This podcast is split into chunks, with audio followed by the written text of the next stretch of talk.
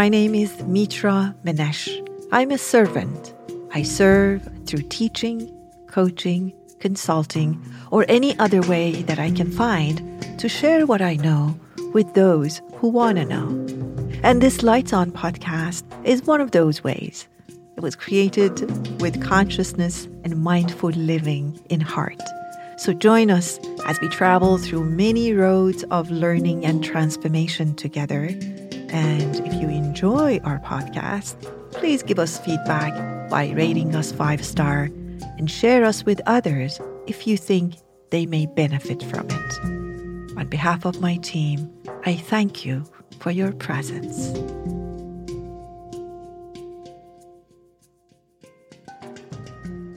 This episode is about emotional intelligence in the workplace and in leadership.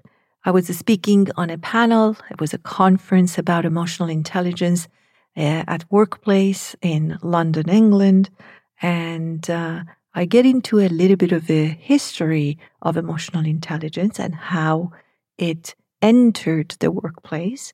And then I speak about different aspects six aspects of emotional intelligence and also the definition of what emotional intelligence really means. Uh, of course, this is just a short summary. If uh, you are interested to dive deeper into actual practice of emotional intelligence uh, in leadership and at workplace, you can uh, check out our um, live workshop. If you're listening to this uh, before we offer it, or uh, perhaps look at our courses at our store and see if the uh, videotaped version of it is available uh, for your learning pleasure. Let's uh, take a listen together. Hello, everyone. Um, my name is Mitra Manesh. I'm a, a mindfulness educator, and I have been doing this for uh, 36 years. I teach mindfulness at uh, UCLA's Semel Institute School of Neuroscience and Human Behavior Mindful Awareness Research Center. And I also have a private practice where I um, coach and teach individuals and, and workplaces to uh, bring a sense of emotional intelligence and awakeness to their daily life. Um, I like to actually start talking about um, the fact that emotional intelligence and the subject of emotional intelligence is so, so new, uh, relatively speaking, historically speaking. Uh, the first time that it actually appeared anywhere was in the 60s. And then, of course, in the 90s uh, was 91 and then 95 that it became a thing. And if if you look at the history of the workplaces, you understand why um, emotions in general, and definitely emotional intelligence, was not a subject or a thing in the workplace because um, we had the uh, the public life and then we had the private life, and they were not much related. So we went to work, and by we I mean mainly men they went to work, especially if they were in a position of um, decision making. They were mainly men. And the emotions and everything else were separated. But a few things happened that uh, allowed or invited the emotions to even become a thing in the workplace. First, first of all, the whole workplace and the way we did work changed. Um, globalization happened, diversity happened, women went to work, and and really people who were in position of powers went from being merely managing uh, whatever they were doing uh, and became leaders. When the question of leadership, and I speak a little bit about the difference between these two, when managers became leaders and managers, by the way, could be also owners or then we called them later on CEOs or any kind of C's uh, that was created later on. Because as managers, they basically got the job done. They were uh, administrating or focusing on work, and they basically had subordinates rep- reporting to them and they're just getting the job done. And then the idea of leadership came in, which basically was about innovation. It was focused on people. It was about convincing and sharing ideas and making decisions and doing the right things instead of doing things right.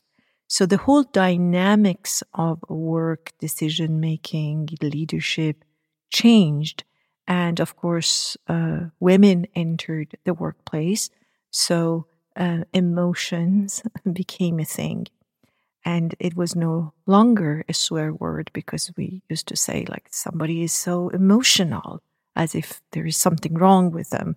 Uh, in translation into human language meant that they actually had emotions and and somehow they were showing their emotions which was a an absolute no no so it became a thing and then of course when science came in and supported the fact that there is something called emotional intelligence and it's good to have it. And then it really became fashionable. All of the sudden, I would get uh, requests about, you know, do emotional intelligence. What's that? Do, can you do that? And I would smile and say, We've been doing it for a long time.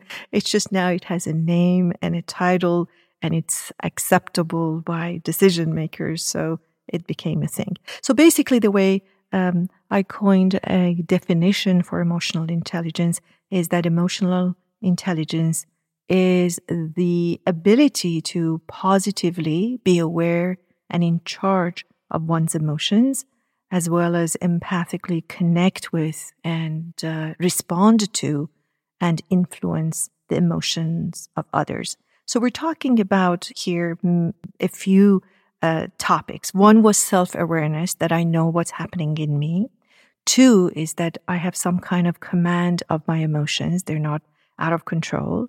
Three was that there is a sense of positive attitude. And I would like to explain that because this doesn't mean that we just put a happy face on things, but it means that we do have a positive attitude towards ourselves and people and and organization in general. And the fourth one is ability to respond instead of react, meaning we have a using our choice, we're creating a pause in order to respond instead of uh, react and allow the stimulus basically be the leader of um, how we are showing up. And the fifth uh, part and aspect of emotional intelligence is having empathy for other people's emotions, meaning we understand and relate to their thoughts and emotions and experiences and truly are present to listen to them in a deeper sense of listening. And the sixth aspect of um, emotional intelligence is the ability to influence others. And by that, I don't mean manipulate others, but that means that actually in a healthy way, uh, include them and be able to persuade them instead of uh, manipulate them.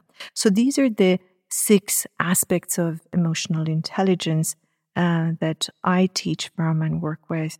And uh, the most common thing that I hear is that, like, that's good, but you know, I'm just not one of those people. Usually, when I'm coaching the executive, they think that we were born with them. And, and I'm sure, you know, there are some people who are born with um, more tendency to have these uh, attributes.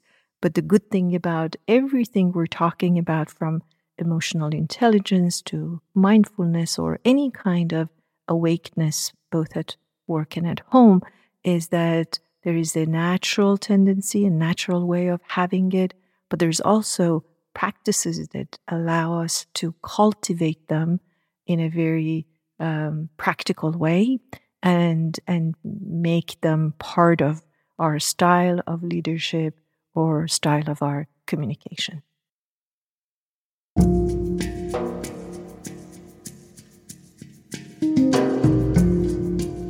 Hope this episode answered the question or two for you or provoked and inspired questions in you. I'm so grateful you showed up and listened up. Until the next time, Be well and stay curious.